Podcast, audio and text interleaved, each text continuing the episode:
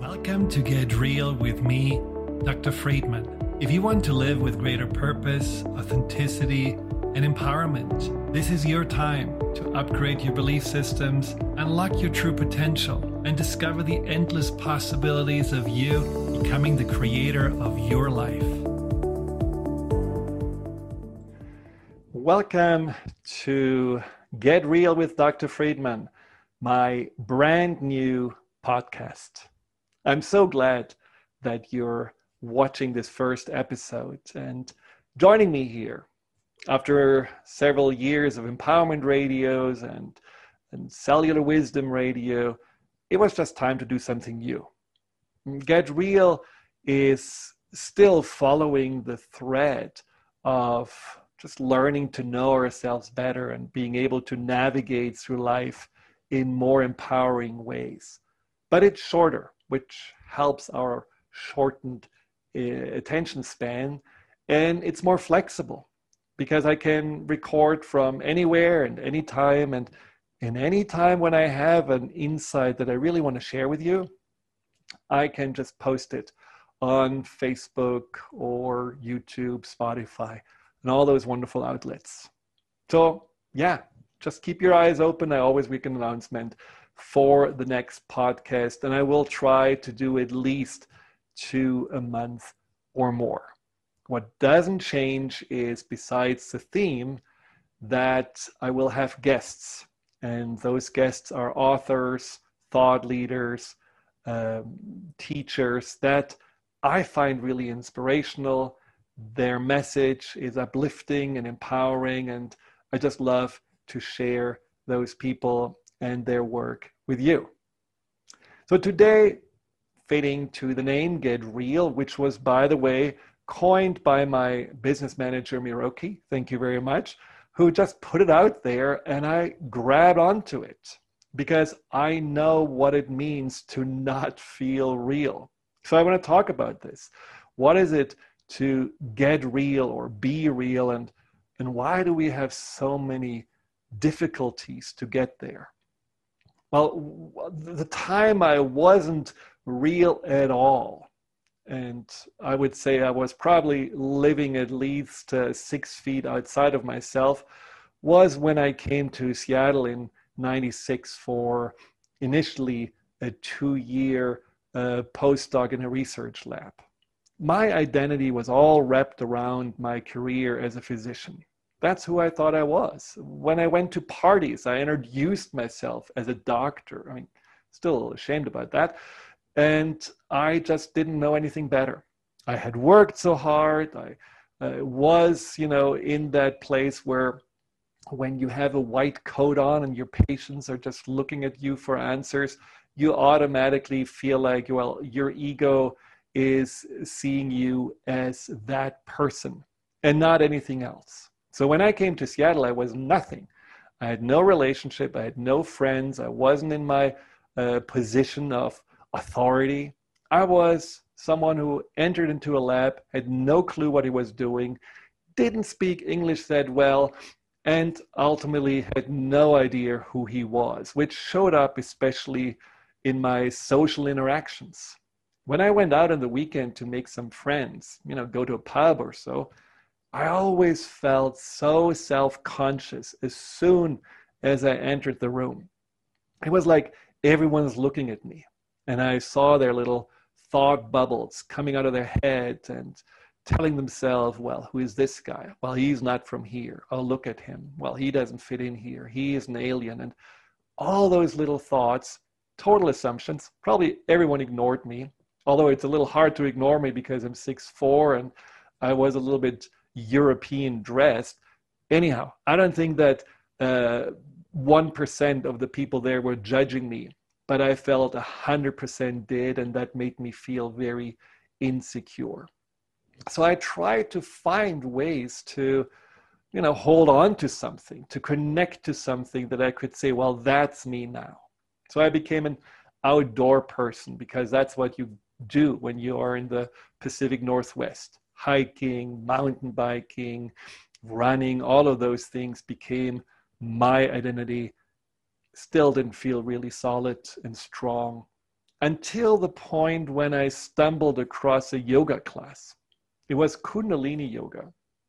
And I just chose it because it fit into my schedule. So I went there, and after the first class, which was all about, you know, closing your eyes, going inwards, I felt so different than I had felt in years. So much more peaceful and neutral. It was almost disturbing. And because it was so different and it was almost like a jolt, I went back over and over and over again. And that was my entry point into, I would say, the journey to finding myself. And the journey to find myself had taken on different forms meditation and yoga, but also working with the subconscious and discovering more my real passion and purpose, and also getting more an understanding of my spiritual beliefs and the beliefs about life in the world all of those things unfolded over time. But it really started with curiosity about what is it that I don't know about myself? What is it what's inside of me that needs to be discovered? Like a client of mine uh, said yesterday, that he felt there are all those seeds inside of him that somehow haven't come to fruition. And I bet you have a lot of seeds inside of you that somehow have been ignored for years. And, and it's time to discover them, to nurture them, and then let them grow and flourish. And that is what this show and what Get Real in general is all about. So, how do we get unreal? How did I get unreal? And how did so many of my clients that I'm working with and helping on this journey to find themselves through the valley of depression and anxiety, how do they get real? Well, what people have been uh, describing to me, and I can so much relate to this, it's this basic sense of insecurity that we are struggling with, that feeling of somehow not being good enough. I remember a time when I was little where I just assumed I was good enough. I just assumed that I was perfect the way I was, innocent, completely myself, happy go lucky, a little sunshine, well, until I got in trouble because I had bad grades or I messed up. And then all of a sudden, these kind of, you know, punishments and my parents certainly did a little bit of corporal punishment as well. So that wasn't very nice.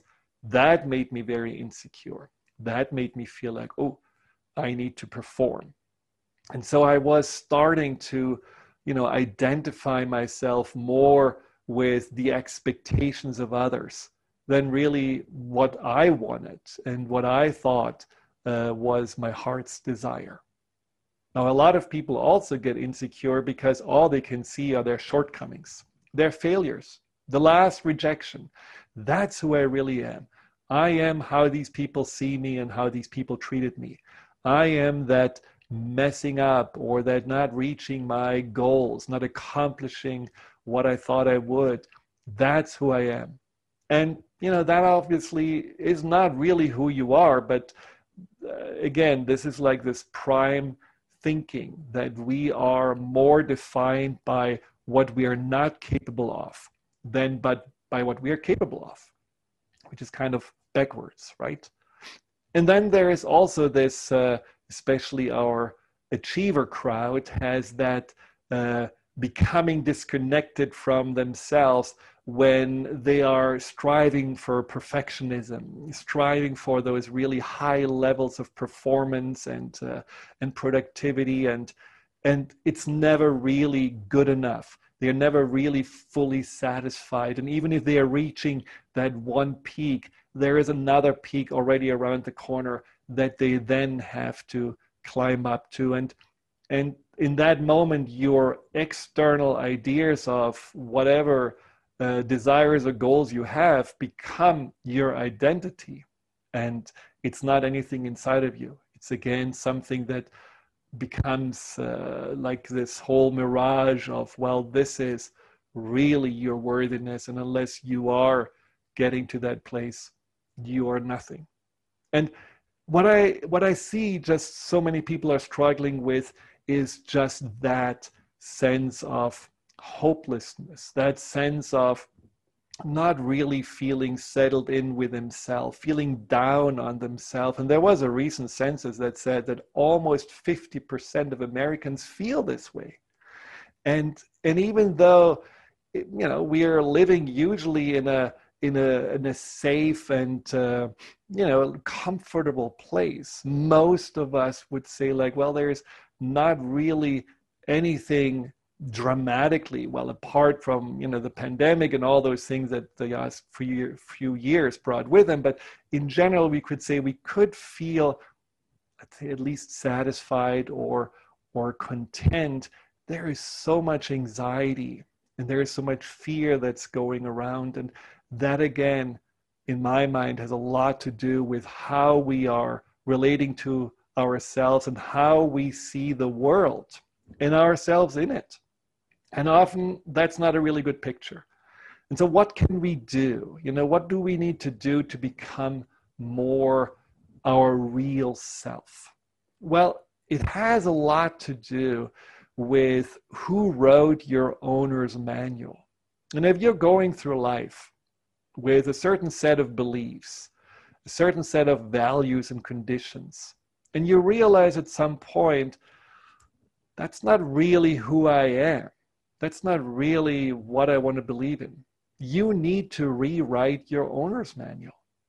You know, a client told me the other day that uh, his owner's manual was passed down to him by his father, who said, You need to go to this high school, to that college, and once you are out of college, you need to get a job and uh, you know you need to make uh, money to provide for yourself so that you then can marry your girlfriend and he is a very free spirited person, someone who I admire for his creativity and for his adventurous uh, mindset.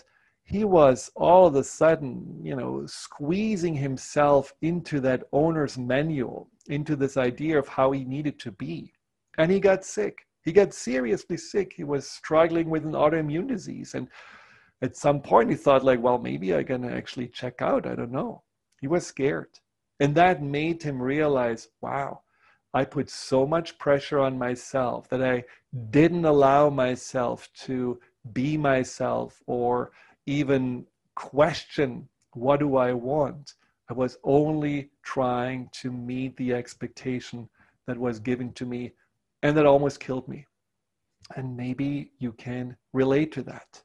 That doesn't mean that you have to change your job and divorce yourself and move somewhere else. It just means that you find answers and your worthiness and your sense of peace and fulfillment from within and not wait for others to give it to you because you do what they expect you to do or you play the role that you think was given to you. And I think a lot of us do that. You know, there are the avoiders, the little invisible ones that feel like, well, the only way for me to be in life is if I don't say anything, have no voice, no opinion, don't expose myself, just gonna go to that little tiny uh, form of myself that doesn't really draw any attention. That's certainly a way of disconnect from yourself. There are those that are the pleasers, that are always listening to others, always available. Whenever someone is moving, oh, I'm here, I'm helping you, even though their back is hurting. You know, those people that identify themselves with helping and caretaking and, and feel guilty if they don't. And then there are, of course, those achievers, as I mentioned before, that have these high expectations and and just feel like this is how I need to be. I need to reach all those goals, and only then I can really accept myself. All of those things lead to a disconnection. And I think I was guilty of all of those. Now, when you're really looking at your life, you probably would admit that being real, discovering your authentic self, wasn't really what you were taught is your purpose in life. But if you're imagining yourself being 80 years old, sitting on a bench, looking back on your life, what do you want to really see? Do you want to only see how you were somehow getting approval from others or how you were fitting the bill on what you're supposed to do and live? Or do you want to look back onto things that felt true and real, that were explorations and expressions of yourself, where you made a unique impact on your life? And certainly, what you don't want to look, look back onto are the regrets of not having lived your life. Because isn't it at the end our life? It's our journey. And shouldn't we be the leader of that life and not the follower of somebody else's instructions? So, how do we start to get real? Well, I think the first thing is probably the hardest. it was, at least for me, which is to realize that we are constantly lying to ourselves. Yes, you heard me. We are lying to ourselves. First of all, we are lying to ourselves when we are pretending that we are powerless, not good enough, that we cannot really change or be ourselves because we have tried so many times and it never worked out. So that is something that we really need to understand that we always are more than we think we are, and we always have more potential inside of us than we are willing to show. We just forgot. We just felt not safe and secure to do that. So that's a lie that we really have to somehow put aside. Now, another lie that I find uh, a lot of people are doing, including myself again, is the lie of telling ourselves that we do actually want to change and that we want to become better. We want to do this course. We want to find a therapist or a coach. We want to eat healthier. And then we don't. We have all these great ideas and aspirations. And in the end, we let ourselves down. Maybe even we start something and then we drop it. That is one of the worst lies because that means that you cannot rely on yourself, that you're not trustworthy. And if you're just thinking about how that feels to you when someone makes promises and doesn't follow through, well, that relationship is not really the best. And it's certainly not a person that you would have a lot of confidence in. So that is also something we have to stop. If we say we're going to do something we need to do it no matter what rain, snow, sunshine. We have to follow through. So don't put too much on your plate. Don't have too high of an ex, uh, expectation or aspiration. Really just say, I'm going to make my changes. Maybe the change of getting real, the connection to yourself, maybe the change of becoming uh, more positive, I'm going to make it small in increments, something that I can succeed in and follow through with so that I can build more confidence and, uh, and trust in myself. Another way of lying to ourselves is when we are judging ourselves. You know, this nitpicking. Well, we drop something and right away we are calling ourselves stupid or, or clumsy or maybe we have a little bit of extra tissue and we call ourselves fat, or we are actually just naturally aging and we call ourselves ugly and old. Well, again, how would you feel if someone would say those things to you? You would be insulted, you would be outraged, but we do it to ourselves all the time, and it's not the truth. We cannot define ourselves by just like you know one little aspect of ourselves that we are blowing up so big that it overshadows everything else. Another lie. And i think another lie is also the idea that we have to somehow compare uh, ourselves with others because we can't or that we have com- to compete with others because somehow life seems to be a competition uh, uh, an idea around uh, winning or losing, which it isn't. So these are all lies. You know, I was the best person in comparing myself to others, and I always compared myself to those that were better than me, and I always came up short. And the same thing with competing. I always thought I need to somehow, you know, be uh, uh, ahead of others or beat others. And it never really made me happy. It never really brought me closer to myself. So, all of those ideas we need to question, all of those assumptions and I think lies, we need to somehow set the record straight with and choose how do we want to see ourselves? Are we really just an expression of little shortcomings? Are we really, uh, you know, people that are completely limited and not good enough? Is life really a competition or is life maybe something else? Is life a journey? Is life an adventure?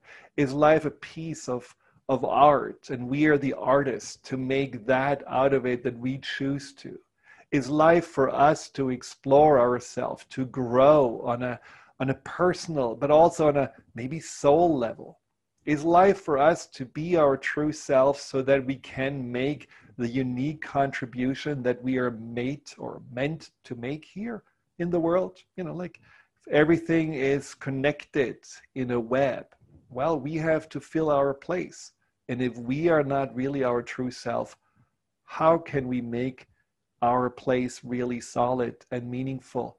And so you know thinking about life more than just uh, you know a contest or something that's about uh, success or failure.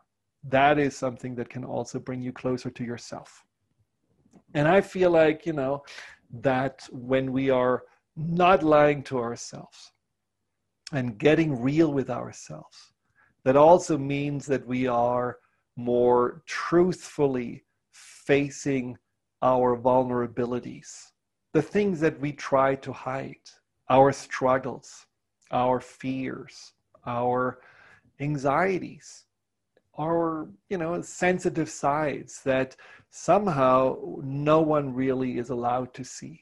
I don't know when it happened that being vulnerable was no longer okay and it's more important to be cool than to be authentic and real when was it not allowed anymore to have any other emotion than happiness and, and confidence? All of those things somehow got us, you know, disconnected from the outside world when we do feel insecure, when we do feel vulnerable. And since we don't really want to feel this way, it also got us disconnected from ourselves. So we are avoiding and we are denying ourselves those feelings, trying to numb ourselves out or distracting ourselves. So, if you want to get real, you have to also be real with yourself and realize yes, I do have shadow sides. I do have sides that are wounded. I do have sides of me that are confused or that are in conflict with each other. I do not always feel that what I have inside should be uh, seen by everybody else. There are aspects of me that I still need to learn to understand because right now I'm ashamed of them or I want to get rid of them. But I cannot really get rid of a part of me because I would lose my wholeness. So, really being truthful to yourself also means to have the courage to look inside not with a you know evil eye or a, a judgmental mind, but much more with a curiosity and already a sense of, of kindness and caring because I believe what is inside of us is only seen as bad or or negative because we don't understand it. We don't see where it comes from. We haven't put the you know the story together and we haven't connected the dots. So whatever you haven't really felt good enough about yourself. See more where it comes from and then have kindness with that aspect of yourself because often it's much more an imprint from the outside than really the truth of who you are. And we're going to definitely talk much more about this in future podcasts. So, curiosity, honesty, and being also serious about yes i want to be on this journey. I want to explore more who i am. That is how we start getting real. This is how we can get more in touch with ourselves. And for that i want to give you a little challenge. And it's very simple. For the next few weeks I want you just to set your timer on your phone or like a little alarm that uh, beeps three times a day. And I want you just to write down three answers to the simple questions How do I feel? What did I think right before the alarm went off? How does my body feel? These things can really just make you remember that, well, ultimately you are that center of your life. You just don't see it. You have been so uh, distracted by the virtual world or by the people around you that you often don't even have a sense of yourself anymore. Many of my clients have to really, uh, first of all, tune into themselves, into their thoughts, into their emotions, into how their body feels. Like, you know, basic body uh, sensations like hunger, tired, thirst, all of those things, they haven't been in touch with because they were so on that disconnect level that uh, only when they were struggling with anxiety, uh, almost as if anxiety was saying, hey, pay attention to, to yourself, that's when they started to actually look inside again. So let's do that. Let's just write down three times a day how do I feel? What did I think just before? And how does my body feel? And what you're going to notice is simply that by doing this, you're not only you know feeling more you're paying attention to yourself but you're also noticing that well maybe there are certain themes that are coming up well i'm really noticing how how stressed i am or how worried i am or how how critical or negative i am and i really see that my emotions often are more uh, emotions of uh, exactly that kind anxiety or maybe i'm feeling uh, very often doubtful or I have uh, always a sense of, uh, you know, the feeling of being late or being behind. Pay attention to that. If those feelings are now what you notice, then you can say, wow, is that real? Or is that just something that I need to work with so that I can go deeper inside and feel more relaxed and feel more myself? And the same with the body. The body can tell you a lot on what you're not paying attention to. Am I tight? Am I feeling contracted? Am I feeling relaxed, at peace? Is my body feeling uh, open? What are those feelings that I have on a physical form? And again, these are often feedbacks from what's going on in your mind. Because when we are real, the thing that I have observed is that we are not necessarily always exuberant and happy, but there is a sense of certainty within. It's almost like you are becoming your own center of gravity. And you're going through life as I mentioned before, the leader of your life. You feel like you're in control of your reality. You're not in control of all the circumstances you're in or the people around you, but you're always in control of how you want to see those things, how you want to feel about them, how you want to respond to them. It's like you are the author of that story of your life and and you keep on writing it and you keep on developing it and you keep on exploring it and in every day this way feels meaningful. It's not just the living for the weekend or for the vacation or the retirement. It's like every day is an exploration. Every day is something that tells you more about yourself who you are what you like, what you're capable of, what your purpose is, all of those things are revealing themselves. And all of those things are within your grasp. As someone said, the only price we pay for being real is paying attention. Well, on that note, I'm going to leave you with a quote of Friedrich Nietzsche, the German philosopher who says the individual has always had to struggle to keep from being overwhelmed by the tribe, tribal consciousness. If you try it to not get overwhelmed, you will be lonely often and sometimes frightened. But no price is too high to pay for the privilege of owning yourself. And being real is ultimately that owning yourself, owning your life, your journey, and your reality. So, thank you so much for joining me today on this podcast. Please subscribe to it uh, if you haven't already. And uh, I'm really looking forward to being with you on this journey of self exploration and becoming more and more real with ourselves. Until next time, take care